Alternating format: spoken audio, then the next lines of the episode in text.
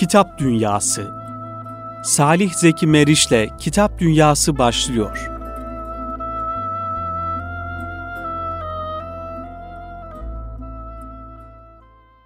Efendim hayırlı akşamlar kıymetli Erkam Radyo dinleyenleri. Hepinizi saygıyla, sevgiyle, muhabbetle selamlıyoruz. Yine bir Kitap Dünyası programıyla tekrar birlikteyiz. Ve yine Erkam Radyosu'ndan dinlediğiniz, tanıdığınız, e, kitaplarını okuduğunuz ve ülkemizin farklı sosyal, kültürel alanlarında önemli hizmetleri olan e, muhterem bir hocamızla birlikteyiz. Ben sizlerin adına e, kendilerine bizleri kabul ettiklerinden dolayı teşekkür ediyorum. Muhterem Nurettin Yıldız hocamız. Hocam hoş geldiniz ve hoş bulduk aynı zamanda. Hoş buldum, hoş geldiniz, hoş buldum. İnşallah. Nurettin Yıldız e, hocamızı Erkam Radyo mikrofonlarından dinliyorsunuz kıymetli dinleyenler. Tabii ondan da önce kitaplarını tahlil yayınlarından telif etmiş olduğu kitapları ve Sosyal Doku Derneği aracılığıyla farklı e, sivil toplum örgütleri, kuruluşları e, aracılığıyla ülkemizde, İstanbul'umuzda ve farklı şehirlerde yapmış olduğu faaliyetleri de biliyoruz, takip ediyoruz. Tabii bütün bunları bir kitap dünyası programında konuşmak şüphesiz ki mümkün değil ama biz yine hem muhterem hocamızı biraz daha yakından e, tanıma adına ve özellikle programımızın da ismine uygun olan kitap dünyası ve kitapları ile ilgili kitap Türkiye'deki kitap dünyasına bakışını, düşüncelerini inşallah bu program vesilesiyle e, öğrenmiş olacağız. Bu programda en azından kısa vadeli hedefimiz bu. İnşallah ümit ederiz ki daha sonraki zamanlarda hocamızla yine farklı alanlarda sohbetlerimiz, programlarımız olur. Evet hocam tekrar hoş geldiniz programımıza. Kabul ettiğiniz için teşekkür ediyoruz. Estağfurullah, estağfurullah. Nurettin Yıldız hocamızı şöyle kısaca özetle kendi ağzından dinleyenlerimize tanıtmak istersek neler söylersiniz? Böyle bir giriş yapalım inşallah. Adet nerede ve ne zaman doğduğunu söylemekle Evet. başlamayı gerektiriyor. 1960 Trabzon Of doğumluyum. 4 yaşında 1964 yılında e, İstanbul'a hicret etti babam. E, Allah babamdan razı olsun. E, şimdi bu son zamanda kendisinden öğrendim. Babam beni alim olarak yetiştiririm. Başka alternatifim olmaz. Bu yörede bu çocuğu istediğim gibi okutamam diye bu sebeple hicret etmiş İstanbul'a. Ee, Babam kendisi Kur'an muallimidir. Yüzlerce hafız yetiştirmiş Maşallah. birisidir. Kendisi de zaten e, 8 yaşında Kur'an-ı Kerim'i baştan sona ezber okumuş. Hayatta babanız Babam yaşıyor. Cenab-ı Hak 80, hayırlı ömürler 80 versin. yaşında Maşallah. yaşıyor şu anda elhamdülillah. Rahatsız ama yaşıyor. 4 yaşında Allah babamdan razı olsun beni hafızlığa başlatmış. E, dolayısıyla kitap programındayız ya. Evet. Kitapla bağlantım 4 yaşında başlıyor ama Maşallah, kitapların elhamdülillah. anası kitapla başlamış oldum. Elhamdülillah. Babam başlattı daha doğrusu hakikati öyle söyleyelim. Şu anda 54 yaşındayım.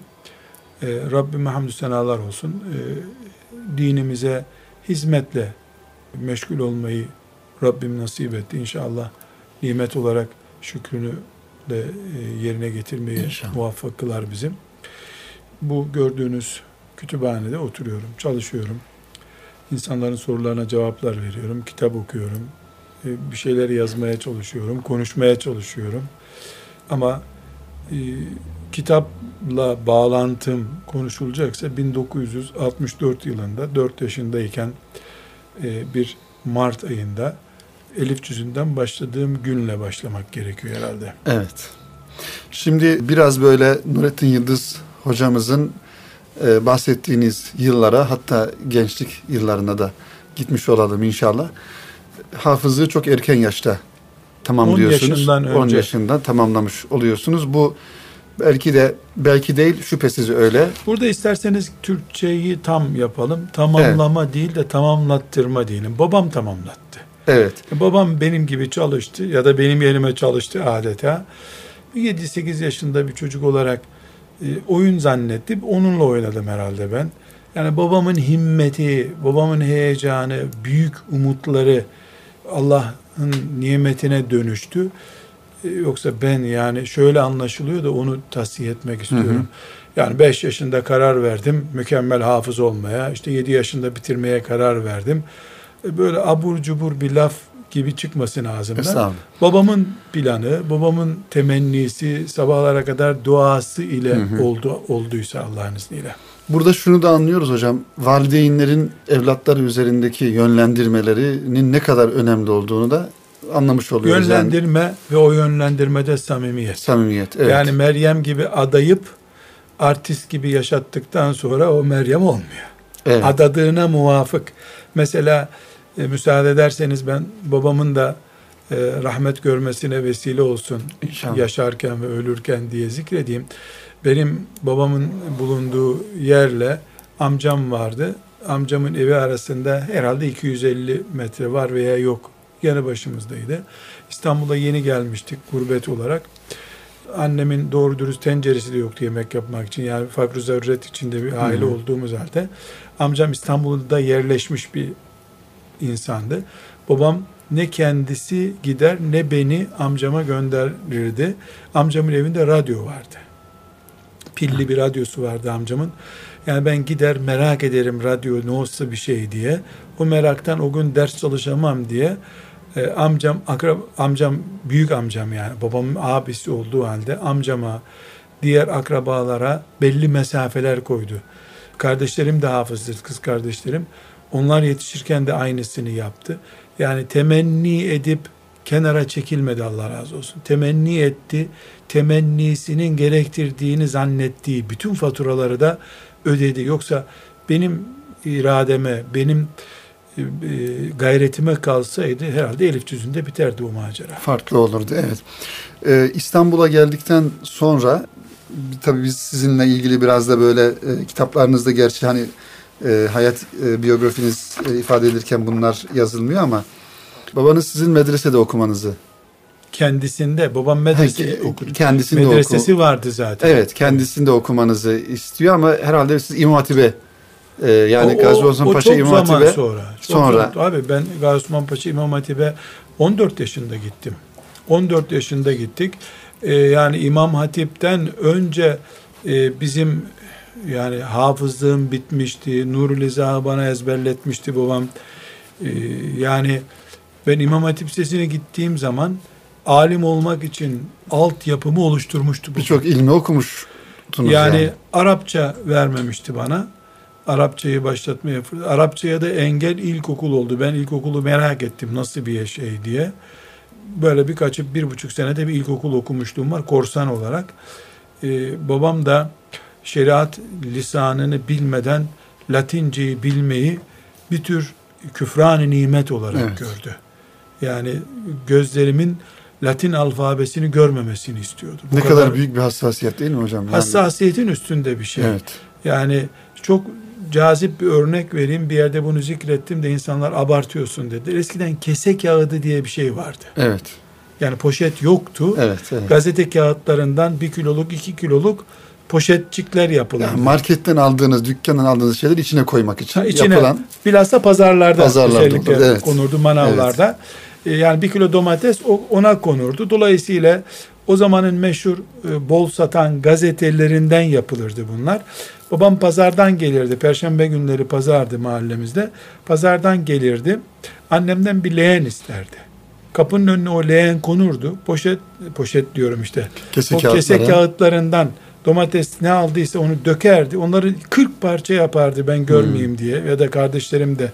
Kardeşlerim daha sonra geldiler. Görmeyelim, gazete kağıdı görmeyelim, Latince resim vesairesi hmm. görmeyelim diye yırtar, çöpe atar.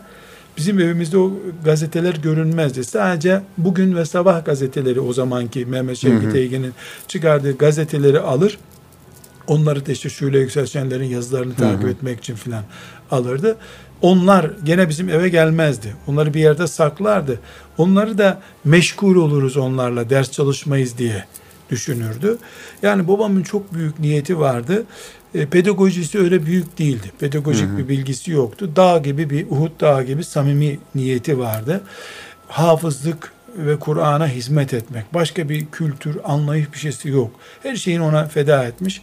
E, iyi bir saat ustasıydı babam. Aynı zamanda. Evet. A- aynı zamanda değil, saat ustasıydı hı. zamanında. Hı hı. Geçimini onunla temin ediyordu.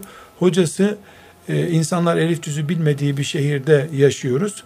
Sen e, nasıl saatle meşgul oluyorsun? Seni Allah doyurur kapat o dükkanı dedi. Hmm. Ve babam bir söz üzerine dükkanını kapattı.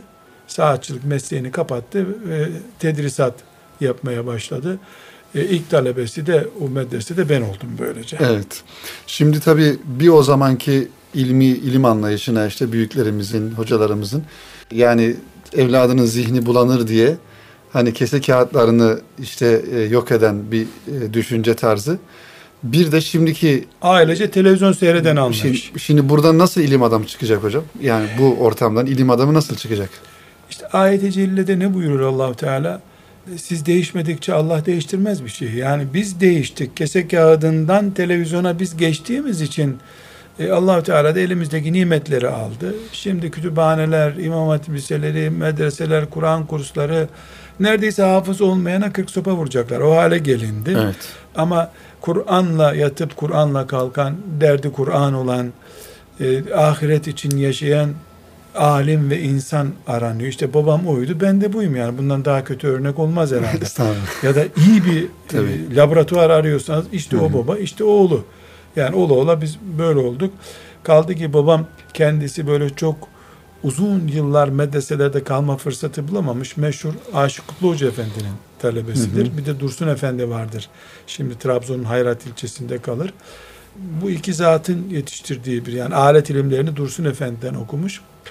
Hafızlık ve Kur'an ilimlerini de Aşık Kutlu Hoca Efendi'den okumuş. Yani karınlarının aç olduğu dönemlerde hı hı. annesi ona bir çuvalın içine işte küçük çuvalın içine kuru mısır ekmekleri kor. 15 gün onlarla idare edecek şekilde giderlermiş ders okumaya. Yani roman olarak yazılsa roman hmm. olması bile bıktırıcı olacak kadar bir hayatı yaşayarak ilim elde etmişler. Bir gün bir örnek vereyim Buyurun. eğer vaktimiz Buyurun. müsaitse. Bir gün büyük bir Kur'an kursu açılışı vardı. İstanbul'da böyle 4-5 yıldızlı otel deniyor ya. 5 yıldızlı otel 7 katlı bir bina filan böyle. Babam da davetliydi. Beraber gittik. Babam böyle bir göründü orada. Hadi gidelim dedi. Geri geldik. Dedim ki baba herhalde sen beğenmedin. Görmüyor musun millet orada ne hayranlıklar gösterdiler filan. Allahu Ekber tekbir getirildi. Hı hı. Yani ne, ne kadar modern bina filan. Böyle bir iç geçirdikten sonra dedi ki benim bildiğim dedi hazineler mağaralarda olur, otellerde olmaz dedi. Hmm, evet. E, bu sözü hiç unuttu. Gitgide içime oturdu bu söz. Evet. Kendisi hakikaten mağara şartlarında okumuş. Hmm. Bildiğimiz mağara yani. Meşhur bu yasaklı yılların Tabii. enkazının bulunduğu zamanlar. Yani o mağara şartlarından ki babamın hafızlık yaptığı yer filan duruyor hala. Ben onları fotoğrafladım. E, şimdi turist ziyareti için bile hmm. kullanılmayacak yerler hmm. mesela. O şartlardan e, ne alimler yetiştirdi. Mesela Kur'an alfabesinin, ezanın yasak olduğu bir dönemde düşünebiliyor musunuz? Ne kadar alimler yetişti. Ümmet genciyle, ihtiyarıyla toplum olarak o alimlere sarıldı. Şimdi evet. onlar ekol oldular. Evet. Yani şucu bucu diye zikrediliyor ama her neyse bir ekol oldular. Allah Hı-hı. onlara rahmet eylesin. Hı. Şimdi bu kadar teknoloji imkanları elimizde bir tuş binlerce kitap yapar mı ya? Ahir zaman bu işte. Evet. Bir tuşa basıyorsun binlerce kitabı önüne çıkarıyor.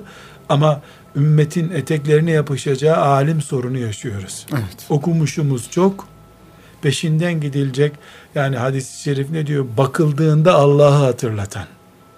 Çok okumuştan söz etmiyor. Tabii. Bakıldığında Allah'ı hatırlatan Ebu Hanife gibi rahmetullahi aleyh siyasetinden, ticaretinden, ziraatinden yeryüzüne Allah'ın hidayet olarak indirdiği dini bütün kapsamlılığıyla anlayan ve anlatabilen alim sıkıntısı çekiliyor.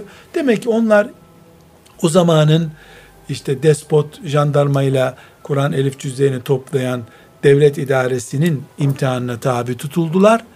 Biz de bolluk imtihanına tabi tutulduk. Çok anlattım. Babamın bir hatırası var. Kitap dünyasında evet. müsaade ederseniz. Estağfurullah hocam. Zevkle dinliyoruz. Babam Dursun Efendi bahsettiğim. Çalekli Dursun Efendi diye meşhurdur. Of diyarında. E, ondan alet ilimleri okuyacak. işte 12 yaşlarında 13 yaşlarında bir çocuk babası götürmüş teslim etmiş. Emsile okumayı kararlaştırmışlar. Hı hı. Ee, bizim e, köyümüz Hamzalı diye bir köy. Babamın köyü yani. Hoca Efendi'nin köyü Çalak diye bir köy. 5 kilometre. Bir de Mapsino diye bir köy var. Bu meşhur e, İsmail Ağa'nın şey e, Mahmud Efendi evet. e, Sellemullah Hazretlerinin olduğu köy. O da üçüncü bir ayak gibi. O da beş kilometre. Bu üç köy birbirine beşer kilometreler hmm. böyle. E, Çelek denen yere gitmiş babam. Emsili okuyacak. Kitap bul kendine demişler. Nereden kitap bulacak? Ayakkabı vermemiş ki babası bir de kitap. Zaten paran olsa da nereden alacaksın emsile kitabı? Demiş ki Helim Efendi diye birisi var. E, Mapsino'da. Bu Helim Efendi'de bir tane kitap var. Emsile kitabı. Git ondan oku. Al gel kitabı yani. Hı. Emanet al. Hı hı. Bu yürüyerek bir dağdan üç dağ bunlar. Hı hı. Her dağ, Karadeniz'de her dağın başındadır bir köy. Evet. Ya da her dağın başında bir köy vardır atlamış oradan Helim Efendi'ye gitmiş. Selamun aleyküm. Aleyküm selam. Efendi amca demiş. Bizim Karadeniz lehçesi. Efendi Hı. amca buyur oğlum demiş. Ben Dursun Efendi'den hocamdan emsile okuyacağım. Sende emsile kitabı varmış. Onu bana bir aylığına emanet verir misin demiş. Oğlum demiş onu her isteyene verseydim şimdi bende o kitap olmazdı demiş. Çok meraklıysan ilme gelir burada okursun hmm. gidersin demiş. Yani evet. gidecek ders çalışacak orada Hocasına gidecek okuyacak eve geri gelecek. Evet. Emsile bildiğiniz bir kitaptır. Tabii, tabii. Yani nihayetinde 10 sayfalık bir forma Hı-hı. kadar bir kitap. Hı-hı. Peki amca demiş kitabı vermiyor. İlimde okuması gerekiyor. Allah hizmet için adam seçecek ya yani kadere yazılmış. Köyünden gidiyor Çalak denen köye. E, oradan 5 kilometre e, öbür e, tarafa gidiyor. Hı hı. Bir saat orada çalışıyor. Bir saat sonra evine geliyor tuttuğu notlarla evet. gidiyor öbür gün ders veriyor. Hala o Arapça ile yaşıyor ya, babam. Mesela evet. biraz önce sizinle İhya Ulumuddin'i konuştuk Hı-hı. ya. 3-4 defa devretmiş İhya Ulumuddin'i baba o Arapça ile. Evet. Yani o Nasara Yansuru Nasran 15 kilometreye mal oluyor. Ya. Öbür gün fiili muzariye geçiyorlar 15 kilometreye mal oluyor. Yokluk ve bir de Allah böyle imtihan etmeyi murad ediyor. Bir de çok enteresan not defteri nerede bulmuş? Bilin bakalım. Haydi bilmece. Şimdi bizim karalama kağıtlarımız evet. nüfus kağıdından daha değerli o zamanlar. Tabii. Nerede bulmuş? Mısır yaprağını kurutuyor, taşla hmm. eziyor, ütülüyor Allah. onu. Sobanın kenarında notlarını ona yazıyorlar. Ya. Mısır yaprağı. Evet. Onu da annesi verirse çünkü inek yiyeceği o. Ya, yani o ondan da, da evet. bir el araban yok senin. Tabii. 5-10 tane kaçırıyor ahırdan kenardan ineğin yiyeceğinden. Böyle bir zaman ama evet.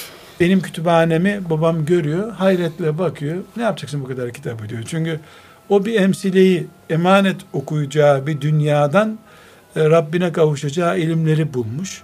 Hı hı. E, biz angar dolusu kitapla hala nerede olduğumuzu tespit edemediysek mesele demek ki bereket meselesi. Evet, niyet ve bereket yani. Özellikle babamı teşhir etmek için e, söylemiyorum ama çok iyi bildiğim örnekle yani birinden duydum filan hatırat kitabında okuduğum Tabii. şeyler değil bunlar. Yani babamın hatırası ve yaşıyor bu insan. Hem hocanız hem babanız yani. Mesela hem babam zamanda. hem hocam hala babam gazetenin kenarında böyle bir, bir buçuk santimlik bir boşluk olur ya. Hı hı. Gazete bildiğimiz gazete hı hı. kenarında mesela kitabında kenarında olur. Evet. Onu makasıyla keser not tutarız diye bekletir onu hala.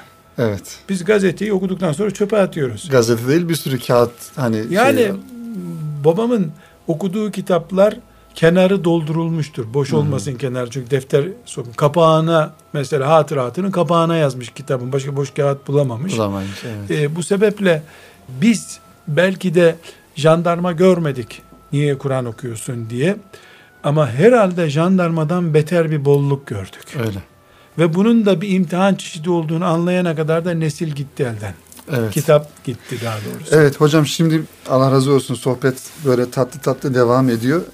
Şimdi biraz daha sizin eğitim hayatınızın üniversite ve Me- Mekke daha doğrusu e, Ümmül Kura'da okuma yıllarınızı kısaca böyle bir özetleyebilirsek yani şunu da biz e, bir Bana bilgi... dersleri özetlettirmeyeceksin değil Yok, mi? Yok estağfurullah dersler aman aman, değil. Yani... yani bir ilim yolcusunun hani evet. örnek olması noktasında bir e, İmam Hatip'e gelmeden daha İmam Hatip'e başlamadan birçok Arapça kitabı okumuş, tahsil etmiş ve İmam Hatip yıllarında da e, bildiğimiz kadarıyla ilk tercümelerinizi yaptığınız yıllar. E, dergilerden tercüme. El e, yani Arapça tercüme dergi. yapıyordunuz. E, İmam Hatip'te Arapçam yani o İmam Hatip şartlarına göre diyelim böyle normal standartlarda değil. Talebe şartlarında çok iyiydi Arapçam. Celaleyn'i çok rahat okuyordum. Evet. Celaleyn diye meşhur bir tefsir var. Yani hocalarım beni çok seviyorlardı. Bir de hocalarım e, Allah onlardan razı olsun teşvikçi oldular bana. E, akşam gidip soru sorunca cevap verdiler. Bir daha okuyayım sana bunu dediler. Ve ben İmam Hatip Lisesi'nde Suudi Arabistan Mekke Üniversitesi'ne gittiğimde Suriyeli olduğumu zannettirecek kadar Arapça öğrenmiştim. Evet. Ee, Bekir Topaloğlu ve Hayrettin Karaman Hoca'nın Metinler isimli bir kitabından Arapça öğrendim ben. İlk Arapçam odur. Ee, İmam Hatip'te öğrendiğim Arapça ile o zaman Yeni Devir gazetesi vardı. Oraya tercümeler yapıyordum. Milli Gazete'ye tercümeler yapıyordum. Ee, Suudi Arabistan'a 83 yılın e, Kasım ayında gittiğimde e, bir komisyonla imtihanı almışlardı. Düzey belirlemek için. E, o imtihanda sen Suriyelisin dediler bana. Hmm, Değilim dedim. Suriyelisin, yok değilsin, Hataylı mısın diye. Arapçamın yani bir Arap Arapçası olduğunu zannettiler. Mükemmelliğimi anlatmak için haşa söylemiyorum. Yani Rabbim öyle bir kapı açtı bana. O, o kapı bana yardım etti. E, Arapçayı çok sevdim. Yani Arapçayı cihat kabul ettim kendim için. Evet babamın tabi teşviki bu. Yani babamın Latince düşmanı olması Rabbimin benim önüme çıkardığı bir nimetti. Yani iki şey babadan bize kalma. Birincisi e, ümmeti Muhammed'in hilafetinin düşmanı olan isimleri adıyla hala anmamıştır 80 yaşında bir insan. Ne büyük bir hassasiyet değil mi hocam? Yani hakikaten. Filanca melun demez. İşte ehbes diye bir kelime söyler. Ee, o o kelimeden kimi kastettiği o yani ağırlığına göre hangisini kastettiği anlaşılır. İsmini Hı. anmaz. Latince'nin böyle bir görüntü vermesi işte kese kağıdına varınca kadar hala Hı. öyledir ama. Hı. Hala evet. o hassasiyeti vardır. Yani Osmanlıca da olsa Türkçe bir kitabı Arapça bir kitabın Osmanlıca bir kitabın üstüne koymaz mesela. Evet. Dil zevki, dil hassasiyeti e, kendi Arapçası böyle ahım şahım bir Suriyeli Arapçası kadar da değil. Çünkü dediğim şartlarda 10 kilometre giderek bir hı emsile okumuş birisi. Ama kendini lügatsız, sözlüksüz bütün e, e meraciğini. İhya-ı Müddini zevkli okuyor. Hı hı. E, babamın o bana intikal ettirdiği şey hafızlıktan sonra bana verdiği en büyük nimet yani dil hassasiyeti ben Arapça için yaratıldım gibi bir duygu vardı içimde o zevk öğrenmeme yardım etti. Zekamdan çok zevkten istifade ettim. Yani inşallah Rabbim riya kabul etmez. Yedi sene Sen. Mekke'de kaldım. Mekke'deki kütüphanenin fıkıh, hadis ve siyaset koridorlarının tamamını taradım. Evet. Mekke Mekke'deki bütün kütüphanelerin. Yani giriyordum kütüphanelere. Önce siyaset işte siyasetle ilgili, İslam siyasetiyle ilgili yazılmış kitapları tarıyordum. Hoşuma gidenleri hemen alıyordum. Kart, bütün kütüphanelerin kartları vardı bende. Alıyordum, Hı-hı. götürüyordum. Okuyup geri götürüyordum. 5-10 arkadaşımın kartı bendeydi. Yani benim karta 5 kitap veriyorlardı. Arkadaşlarımın kartlarını da taşıyordum. Onlar kullanmıyorlardı kitaplarını. Sonra fıkıh bölümüne geçiyordum. Sonra hadis bölümüne geçiyordum. Ama bunların hepsi deyim yerimde ise emzik gibi ağzıma konmuş bir Arapça zevkinden kaynaklandı. Evet. Bir tür emzik gibiydi. Bu sebeple babama çok büyük minnetim var ve sabaha kadar benim okumam için, alim olmam için uykusuz kalıp dua eden anneme büyük minnetim evet. var. Yani benim çalışıp da becerdiğim bir şeyden çok babamın projeleri ve annemin duaları. Duaları. Şimdi e, hocam birinci bölümün son e, sorusu. İnşallah ikinci bölüme geçeceğiz birazdan. Marmara İlahiyat'a başladınız değil mi? İmam Marmara İlahiyat'a 1982'de Gazi Osman Paşa İmam Hatip Lisesi'nden mezun oldum.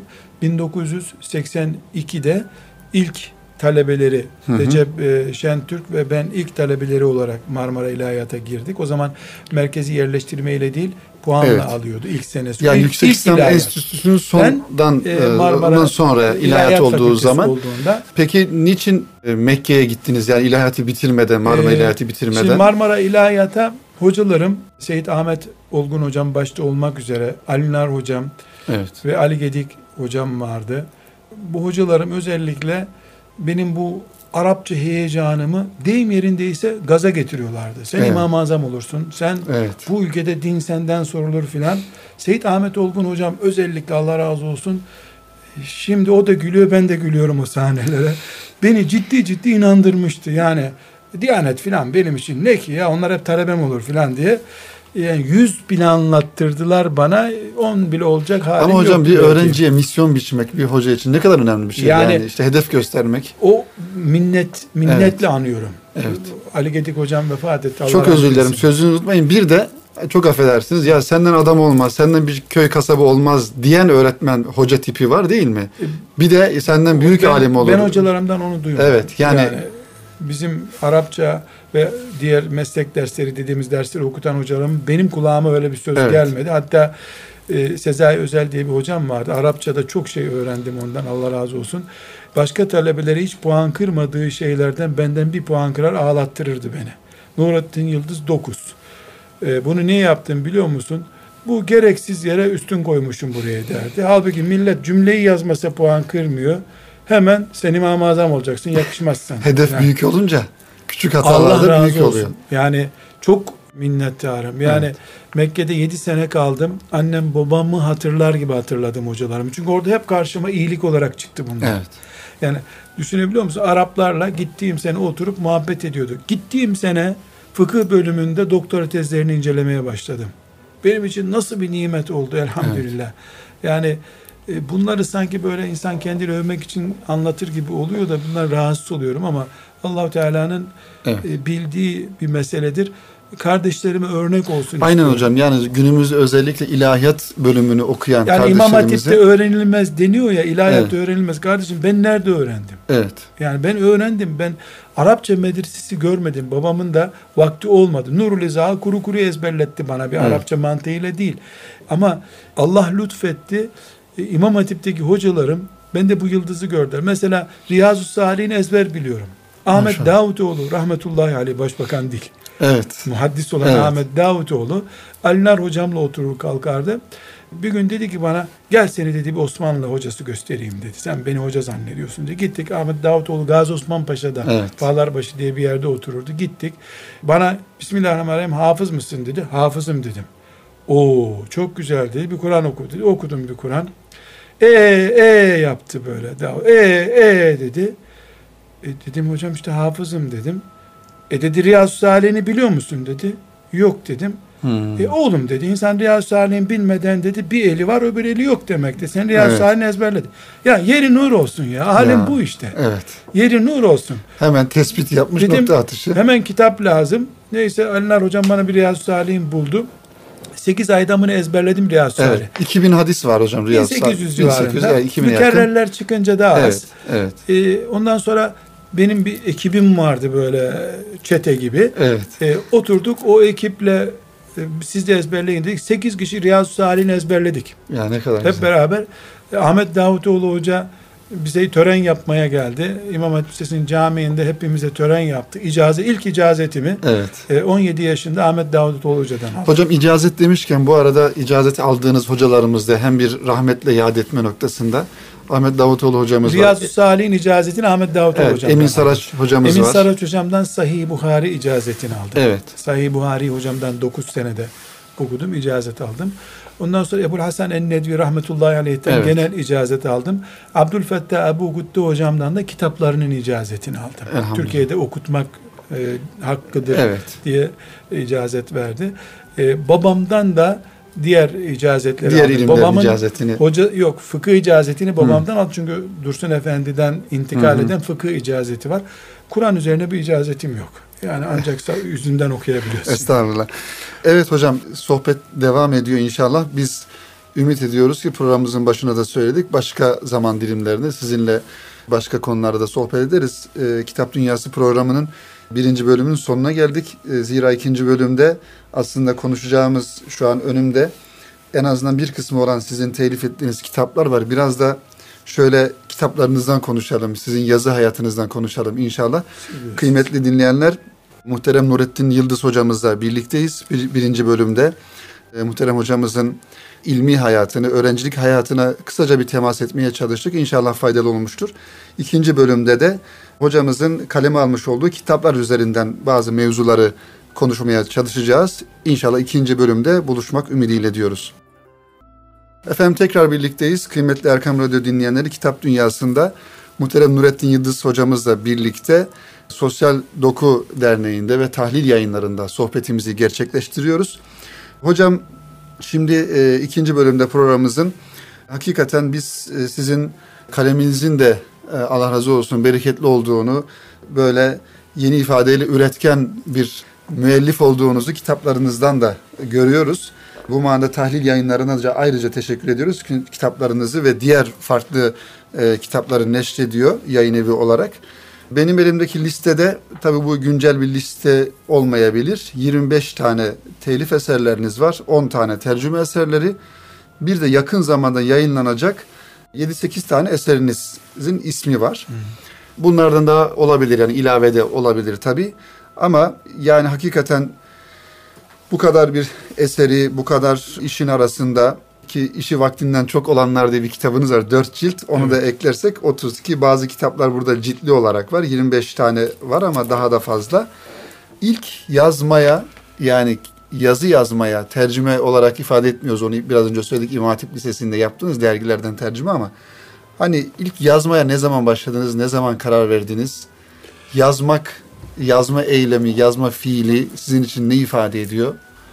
Yani yazma bir defa e, birinci bölümde konuşmuştuk. E, Latince yazmamı babam yasaklamıştı. Evet. Ben korsan bir şekilde kendi kendime böyle akşam babam yattıktan sonra bir şeyler bulup gizli bir şeyler okumayı öğrendim. Kemalettin Tuğcu'nun ilk hı hı. romanlarını bulup korsan bir şekilde okudum ilk defa. Arkasından kendim e, hatırat yazmaya başladım. 8-9 yaşlarında. Ne hatıratı evet. olacak ama bir şeyler yazıyordum. Günlük tutuyordunuz Bulduk, yani. Ha, günlük Hı. tutuyordum. Buldukça babam onları yırttı. Her birinin de faturası çok ağır oldu. Bunlarla niye meşgul oluyorsun diye. Bir defa Kemalettin Tuğcu'nun bir romanını buldu. Onu belki 100 parça yaptıktan sonra bunu burnuna mı sokayım ağzına mı sokayım bunları dedi. Sonra neyse bu vakit alır ders çalışsan sonra evet. görüşürüz. Yani onu burnuma sokması vakit alır diye ders çalışamam o arada diye affetti. ya da erteledi suçumu. Yani yazma evet. kabiliyeti e, fıtri olur diye bir miktar düşünüyorum. Yani herkes yazabilir ama bir zevk olmalı. Bu şiir de öyle. Hı hı. Konuşma da öyle. Yani allah Teala'nın e, bir kabiliyet vermesi gerekiyor her şeyden önce. Bu kabiliyetle beraber kul da gayret etti mi oluyor. İlk basılacak tarzda yazı çalışma Mekke'de oldu. E, Mekke'de Muhammed Kutub'un kitaplarını tercüme ettim. Türkçe'ye tercüme Türkçe'ye tercüme evet. ettim. O tercüme e, matbaaya giren bir kitabın üstünde mütercim olarak da olsa ismimin olmasını ortaya çıkardı. Bu bana bir büyük cesaret verdi. Mekke'den farklı isimlerle e, Milli Gazete'ye yazılar yazdım. Yeni Devir Hı-hı. Gazetesi çıktığı zaman. Kaç yıl hocam? 80 e, 80-90 arası evet, zaten. o yıllarda 80, Milli Gazete. Milli Hı-hı. Gazete ve Yeni Devir Gazetesi'nin devam ettiği zamanlarda yazılar yazdım. Orada onlar tercüme yazılar mıydı? Telif, Yok, telif, telif yazılardı. Telif yazıyordum. Hangi ee, konulardaydı daha çok? Şimdi yani ben doğdum doğalı bir siyaset merağı var bende. Evet. İslam siyaseti üzerine hilafetten, hı hı. E, şura vesaire o konularda evet. ilk yazılarım onlar üzerine oldu. Evet. O kitaplardan da çok okuyordum. Etkileniyordum onlar. Sonra e, Risale yayınları arasında çıkan Sosyal Bilimler Ansiklopedisi var. Onun din, e, fıkıh ve İslam tarihine ait e, 50'ye yakın maddesini yazdım o ansiklopedinin burada bir küçük not düşeyim. Bana Hı-hı. mı öyle geldi bilmiyorum. Bir ansiklopediye bir madde yazmak kitap yazmaktan zor. Evet. Çok zorlandım onları yazmakta ama o zorluk beraberinde bir kalem akıcılığı da e, getirdi. Daha sonra e, Vehbe Züheyl'in İslam Fıkıh Ansiklopedisi'nin ilk cildini tercüme ettim. Arkasından tefsiri geldi. Ondan da bir e, cilt e, tercüme ettim. Heyet olarak yaptığımız tercümeler. Dış politika diye az çıkan ama çok akademik bir dergi çıkardık beş arkadaş. Ben Mekke'deyken. Hı hı. Bu da Risale yayınları arasında çıkmıştı. Onda da hem tercüme yazılarım vardı hem araştırma yazılarım çıkıyordu. Böyle 10-15 sayfalık araştırma yapıyordum. 3 ayda bir çıkıyordu o dergi. İlk e, milli oluş mu diyelim ya da Evet. kalemimle matbaanın buluştuğu ilk sahneler bunlar. Evet. Ee, şimdi hocam şöyle bir parantez açarak ben farklı bir soru da sorayım.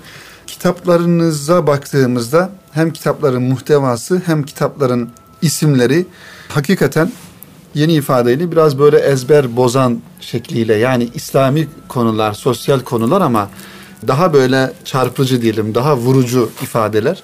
Yani klasik bir hani bi- bizim bildiğimiz ifade tarzından da farklı. Bunun daha etkili olduğunu anladığım kadar düşünüyorsunuz ve muhtevalar da kitap muhtevaları da e, buna yakın. Yani siz mesela günümüzde bir Müslüman kimliğini taşıyan e, yazarların, müelliflerin e, meselelere nasıl bakması gerektiğini düşünüyorsunuz? Yani klasik bir anlayış var önceden beri gelen. Bir de yeni nesle, yeni çağda yeni şeyler söyleme kaygısı. Ben biraz sizde bunu görüyorum yani hakikaten kitaplarınızda. Ee, İnşallah doğru görüyorsunuzdur. İnşallah. Şimdi herkesin birisinden etkilendiğini söylememiz gerekiyor. Yani etkilenmemiş olmak mümkün değil. Ashab-ı kiram Efendimiz'den etkilendi. Hasan Basri sahabeden etkilendi. Herkes birinden etkileniyor. Benim e, hayatımda e, Hasan el-Benna rahmetullahi aleyh Evet. ve Ebul Hasan el-Nedvi'nin çok etkisi var. Kapsayıcı bir İslam yaralamadan e, muhatapları konuşma ve yazma üzerine çok etkisi var. Emin Saraç hocamın da bu konuda fiili izi var üzerimde. Özellikle Hasan el-Benna'nın çağın dertlerini çağın usulüyle, yordamıyla konuşmak ama geçmişi de ihmal etmemek gibi bir uslubu kendime şiar ediniyorum. Mesela bir kitap piyasaya çıkacaksa bunun benzeri varsa o kitabı ben yazmayı kendime israf görüyorum. Çünkü kitap üzerinden ben zaten rızkımı temin etmiyorum. Hizmet edeceğim. Bu hizmeti mesela Erkam yayınlardaki filan kitaptan alalım arkadaşlar diyorum. Çok basit bir misal. Ee, Riyazu Salih'in çalışmam var. Bu listede de e, görmüşsünüzdür. Evet. Riyazu Salih'inden 250 hadisi şerifi seçtim. Bir kadının 250 hadis üzerinden peygamberi çocuğuna tanıtacağı bir mantıkla onları hazırladım. 150 kadarını çalıştım. Bir 100 kadar kaldı. Bir türlü elim bunu tamamlamaya gitmiyor. Riyazu Salih'ine giriş diye hep e, puntolarda görünüyor. Sonunda sileceğim onu herhalde. Çünkü Erkam yayınlarında çok güzel bir Riyazu Salih'im var. Evet. Benimki o değil. Ama sanki bir gerek yokmuş ikincisine gibi bir his var içimde. Niye ben bunu e, yazıyorum ki diye. Hem İsmail Lütfü Çakan hocamdan hem Yaşar hocamdan defaatlerce ya böyle bir şey yapacağım izin verir misiniz diye memnun oluruz diyorlar. Ama benim elim gitmiyor tekrar. Bir şey var ya yaptığım işin tekrar olmamasına özen gösteriyorum. Başlığında da buna dikkat ediyorum. Ee, mesela gençlik, kadın, aile ve ümmeti Muhammed. Bu dört kelimede benim bütün çalışmalarım. Bütün e, ana saç ayakları Yani bunlar. Gençlik, kadın, aile ve ümmeti Muhammed. Öbür konuların önemsiz olduğu anlamına değil. Her şeyi yapmaya kalkarsam hiçbir şey beceremeyeceğim sonunda. Bari 3-4 başlık üzerine yoğunlaşayım diyorum. Yani mesela şu anda internette binden fazla konuşmam var video Evet. üzerinden. Sesliler vesairelerle 2000'den fazla bir konuşma var. Tamamı bu maddelere dönüyor. Bu dört maddeye Evet. dönüyor. Yani gencin imanlı olmasına, gencin zahit olmasına. Hep bir başlık. Çalışırken böyle çalışıyorum. E, Kitap okurken böyle kitap okuyorum. Benimle oturup bir saat muhabbet eden birisi bunu benden dinliyor. Konuyu o başka tarafa değiştirince ben tekrar bizim sahaya çekiyorum. Yani ben deyim yerindeyse ümmetimin bu başlıklarına hizmet edeyim istiyorum. Çok güzel. Hocam internet demişken sizin bir de e, fetva meclisi diye bir internet yani- Fetvahane değil ama fetva meclisi Evet, yani fetva. fetvaların konuşulduğu yer fetva verilen yer değil. Evet. Fetva yani verilen yer değil. Bu e, siteden de kısaca bir bahsedebilir miyiz? Yani çünkü çok ziyaretçisi olduğunu da biliyoruz. E, İnsanlar da soruyorlar. Ramazan'da Veya 45 bindi günlük ortalaması. Evet. Ramazan'dan sonra 15 bine düşüyor. Ramazan'da yoğunlaşıyor. Orada sistem yani e, nasıl çalışıyor? Sorular sor- mu soruluyor Ee, şöyle ya da onun kuruluş sebebi 3-4 sene oldu. Çok böyle telefonla soru soruluyor. e, soru sorulunca o meşgul ediyor. Evet. Arkadaşlar dediler ki hocam bunu internette çalışsan dediler. Telefonlardan e, kurtulursunuz. Çok yoğun çünkü 10 dakikada anlatıyor anlatacağını. Sen cevap Tabii. verirken bir daha sözünü kesiyor. Telefon Tabii. bir tür vakit canavarına dönüştü Aynen. şimdi. Evet. Böyle bir daha uygun olur diye onu kararlaştırdık. Derken e, bir kişi, iki kişi, beş kişi işte günlük 10 bini düşmeyen bir tıklayıcısı çıktı piyasaya. Onlar e, o siteye soru soruluyor. E, sorular sekreteriye geliyor. Sekreteriyada gayri ahlaki olanlar tıraşlanıyor. Çok yakın benzeri bulunanlara link veriliyor. Buraya Hı hı, bakın siz deniyor. Günlük ortalama 50 soru bana geliyor. Bu 50 Evet. soruyu günlük vaktime göre bazen 30 tane bazen 40 tane bazen de çok birikiyor 400-500 soru oluyor birikim oluyor aksadığından dolayı cevaplarım. E bir gün o zaman çekiliyorum bir kamp yerine. E, hiçbir işle meşgul olmuyorum. Onları cevaplandırıyorum. Cevaplıyorsun. Yazılı cevap veriyorsunuz kısa kısa yazılı ya da yazılı. Evet. cevap veriyorum ama il e, so- sitenin başında da ilmi tartışma platformu değildir bu. Alimlerin kanaatlerini kütüphanesi olmayanlara aktarma sitesiyiz diyorum. Hı hı, evet. Vazifem biz üzerimize bu uhdemize bu vazifeyi aldık. Evet. Yani ben alim değilim çünkü. Müftü değilim. Bir fetva verme hak Fetva ve selahiyet değilim değilim. diyorsunuz. Böyle bir hak ve selahiyetim yok. Ne kanuni bir hakkım var. Tabii. Ne de ilmi Ama kapasitem var. bildiriyorsunuz. Ama A Müslümanının okuyamadığı Ömer Nasuh Bilmen'i Rabbim bana okumayı nasip etti. Okuyorum Ömer Nasuh Bilmen'den cevap veriyorum ama tartışmaya müsait bir hale getirmiyorum. Birisi dönüp kaynağınız nedir diye sorduğunda e, siz müftülüğe gidin diye onu yönlendiriyorum. Kaynak Evet. soranı. Yani Evet. tartışmaya girmiyoruz. Bu sitede hayatım değişti benim. Evet. Üm- Ümmetime bakışım değişti. Belki fetva meclisi dediğimiz site olmasaydı ben 80 yaşında filan yaşarsam emekli olmayı düşünürdüm. Yeter biraz da namaz kılayım diye. O site yüzünden 180 yaşında da emekli olamayacağım herhalde. Çünkü çok bariz bir şekilde müminlerin ailesi, ekonomiye bakışı, dünyayı görmesindeki zafiyetler her gün onlarca defa gözümün önüne geliyor. O site beni bana getirdi deyim yerindeyse. Evet. Çok da faydalı bölümü de oldu. Çok derin meselelere müracaat ediyorum. Ee, mesela bir konuda üç gün, dört gün taradığım oluyor kitapları. Yani ben de yeniden talebe oldum o site sayesinde. Ee, elhamdülillah dua da alıyoruz. Hakaret eden de oluyor. Ee, kanaatini uygun bulmayan hakaret ediyor. Evet, yani. fetvameclisi.com diye. Fetvameclisi.com Oradan da diye. Onun bir dinleyenlerimiz. muadili var. Ailehayatı.com diye de var. Evet. Aile ile ilgili bölümler oradan yayınlanıyor. Genel fıkıhla ilgili olanlar da fetvameclisi.com'dan yayınlanıyor. Şöyle hocam bir daha husu, daha hususi, daha özel bir soru soralım. Nurettin Yıldız hocamızın bir günü nasıl geçiyor? Yani bu kadar faaliyet, bu kadar yazı, bu kadar e, hizmet alanları var. Yani genel manada hani bir taraftan siz de e, az önce ifade ettiniz. Hem öğretiyorsunuz aslında bir taraftan da öğreniyorsunuz. Yani araştırıyorsunuz, okuyorsunuz, yazıyorsunuz, sorulara cevap bulmak için araştırıyorsunuz. Dolayısıyla yani bir günü Nurettin Yıldız hocamızın nasıl geçiyor veya nasıl geçirmeye çalışıyor? Şimdi bir defa benim haftam 6 gün. Evet. Bir günü annem babamın hizmetinde onların ihtiyaçlarını da karşılıyorum. E, onlar 60 kilometre ötede oturuyorlar. Bir gün oraya gidiyor. Dolayısıyla 6 gün yaşıyorum kabul ediyorum. ben. Evet. Eğer çok acil bir durumları yoksa, acil durumları varsa bazen hafta 3 güne iniyor.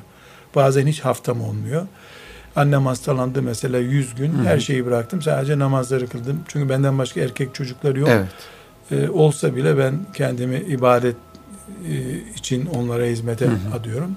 Dolayısıyla 6 günüm var benim haftamda. 4 çocuğum var, ailem var, evim var. Ee, sabah namazıyla bu vakıf odasına geliyorum. Anadolu'ya bir yere gidilecekse o gün tabi oraya kilitlenmiş oluyor. Evet. Sabah namazında gelirim. Saat 11'e kadar genelde pek gelen giden olmaz. Kitaplarımı okurum. O günkü notlarımı, planlarımı yaparım. Fetva meclisinden epey bir miktar cevaplar veririm. Gündemi takip ediyor musunuz bu arada? Şu, hiç gün evimde televizyon yok. İnşallah Evet. da olmayacak. E, 30'dan fazla televizyonda derslerim var ama bende televizyon yok. E, haber sitelerine bakmam. Evet. Me- beynimi meşgul etmesin diye. Allah razı olsun arkadaşlar bugün şöyle oldu böyle oldu diye haber veriyorlar. O yetiyor. Bir ara bir bakayım Müslümanların yayınladığı bir haber sitesine bakayım dedim.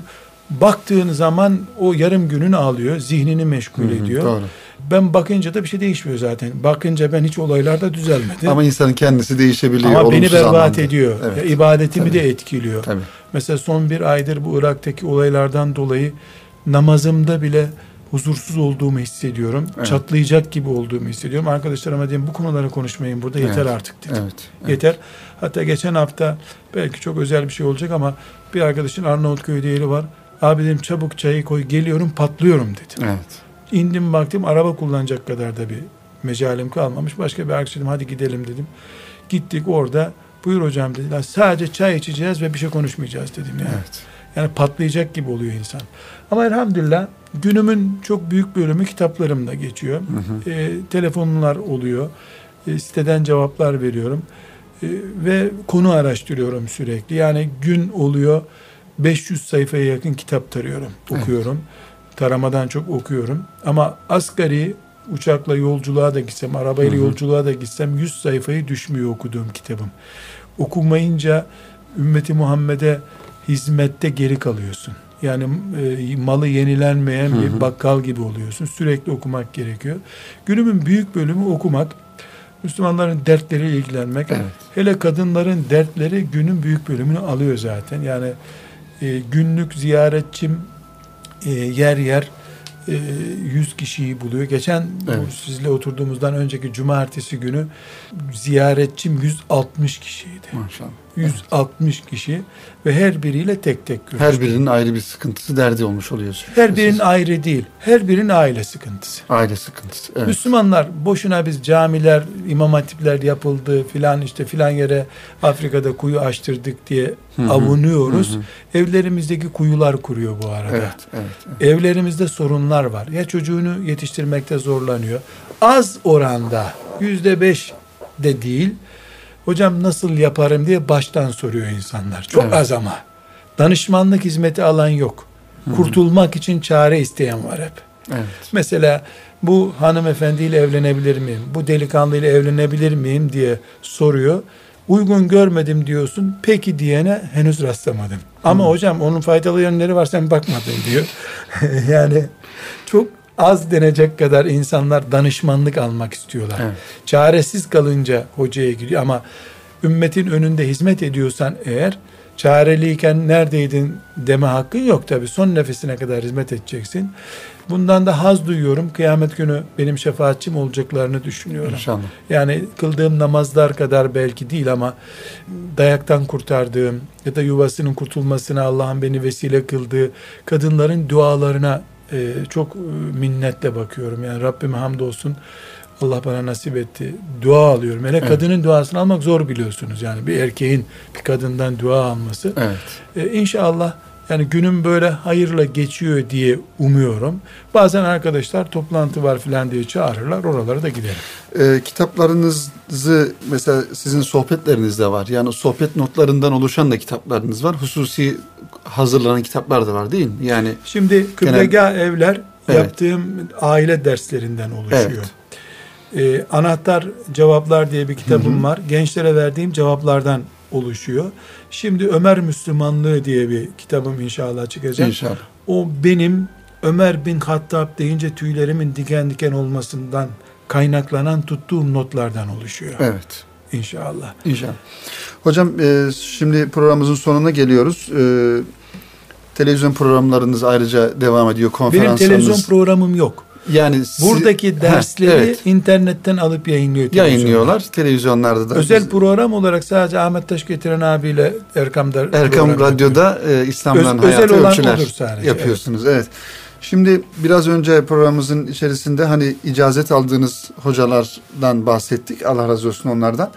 Şu an böyle halka dersi olarak devam ettiğiniz dersler var mı? Nerede yapılıyor? Yani Nurettin Yıldız hocamızı zın sohbetlerine iştirak etmek isteyen kardeşlerimiz sizi nerede bulur? Hangi zaman dilimlerinde bulurlar? Şimdi o konuda da bir ben bir masada oturmaya henüz Allah beni nasip etmedi. Mobil çalışmak zorunda kalıyorum. Yani bu yılın Ocak ayından bu 8. ayına kadar 200 civarında konferans için İstanbul'dan çıkmışım ben. maşallah. Yani Evet. çok yoğun bir şekilde dışarı çıkıyorum ama önümüzdeki yıldan itibaren bu programı bırakacağım. Yani bu şekilde çıkmayacağım. E, Rabbim müyesser kılarsa Şatibi'nin el muvafakatından icazetim var. El muvafakatı usulü fıkıh ilmi olarak e, kameralara da kaydedilecek şekilde e, okuyacağım. Oradaki talebelere ilk defa bir icazet düzeyinde beraber hı hı. ders çalışacak diyelim ben kendi ders verecek demeyeyim de ders çalışacak bir çalışma yapacağım inşallah. inşallah. Ama şu ana kadar yani sabit haftanın şu günleri sabit olamadım hiçbir türlü. Evet inşallah. Hocam aslında konuşacak çok şey var. Henüz daha kitaplara da girmedik. Kitapların her birisi ayrı bir konu. Ben müsaadenizle birkaç kitabınızın en azından ismini zikredeyim burada. Siz Kıblegah Evleri söylediniz. 15. baskısı yapılmış benim elimdeki kitapta. Kaç daha, baskıdır bilmiyorum. Evet daha fazla yapılmıştır şüphesiz. Anahtar Cevaplar diye bir kitabınız var. Ayrıca bu zamanın sabrı, ondan sonra rahmetin kapısında işi vaktinden çok olanlar dört cilt yayınlanmış. Ee, mümin kimliğimiz, edep ve amel bu şekilde gidiyor. Anahtar cevapları zaten söyledik. Medine raporu, baldan tatlı sözler, aile davamız, mahrem cevaplar, namaz muhasebesi böyle uzayıp gidiyor e, kitaplarımız.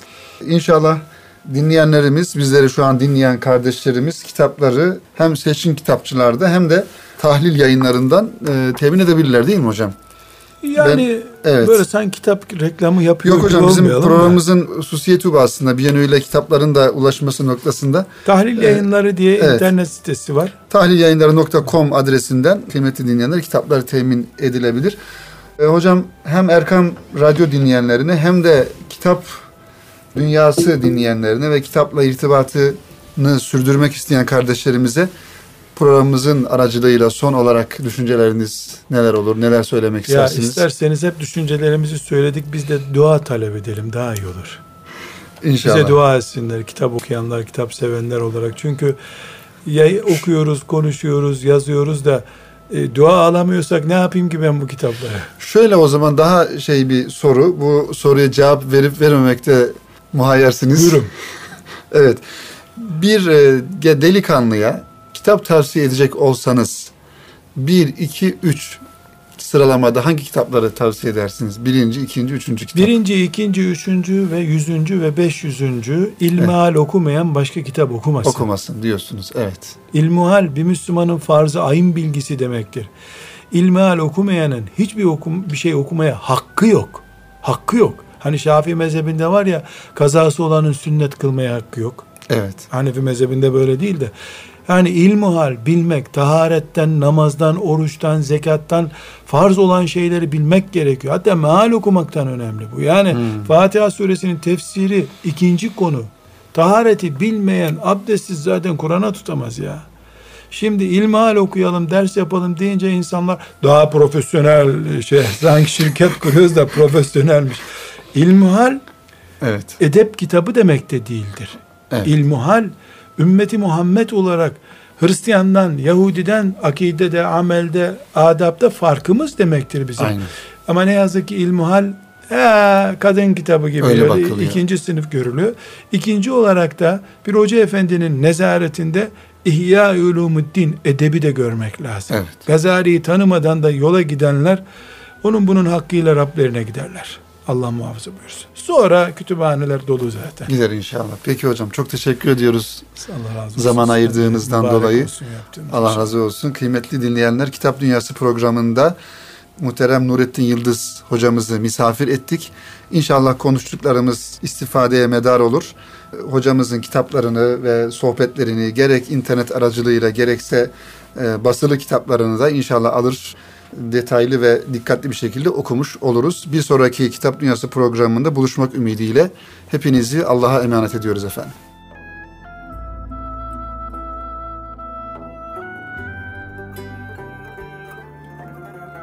Erkam Radyo'da Salih Zeki Meriç'te Kitap Dünyası programını dinlediniz.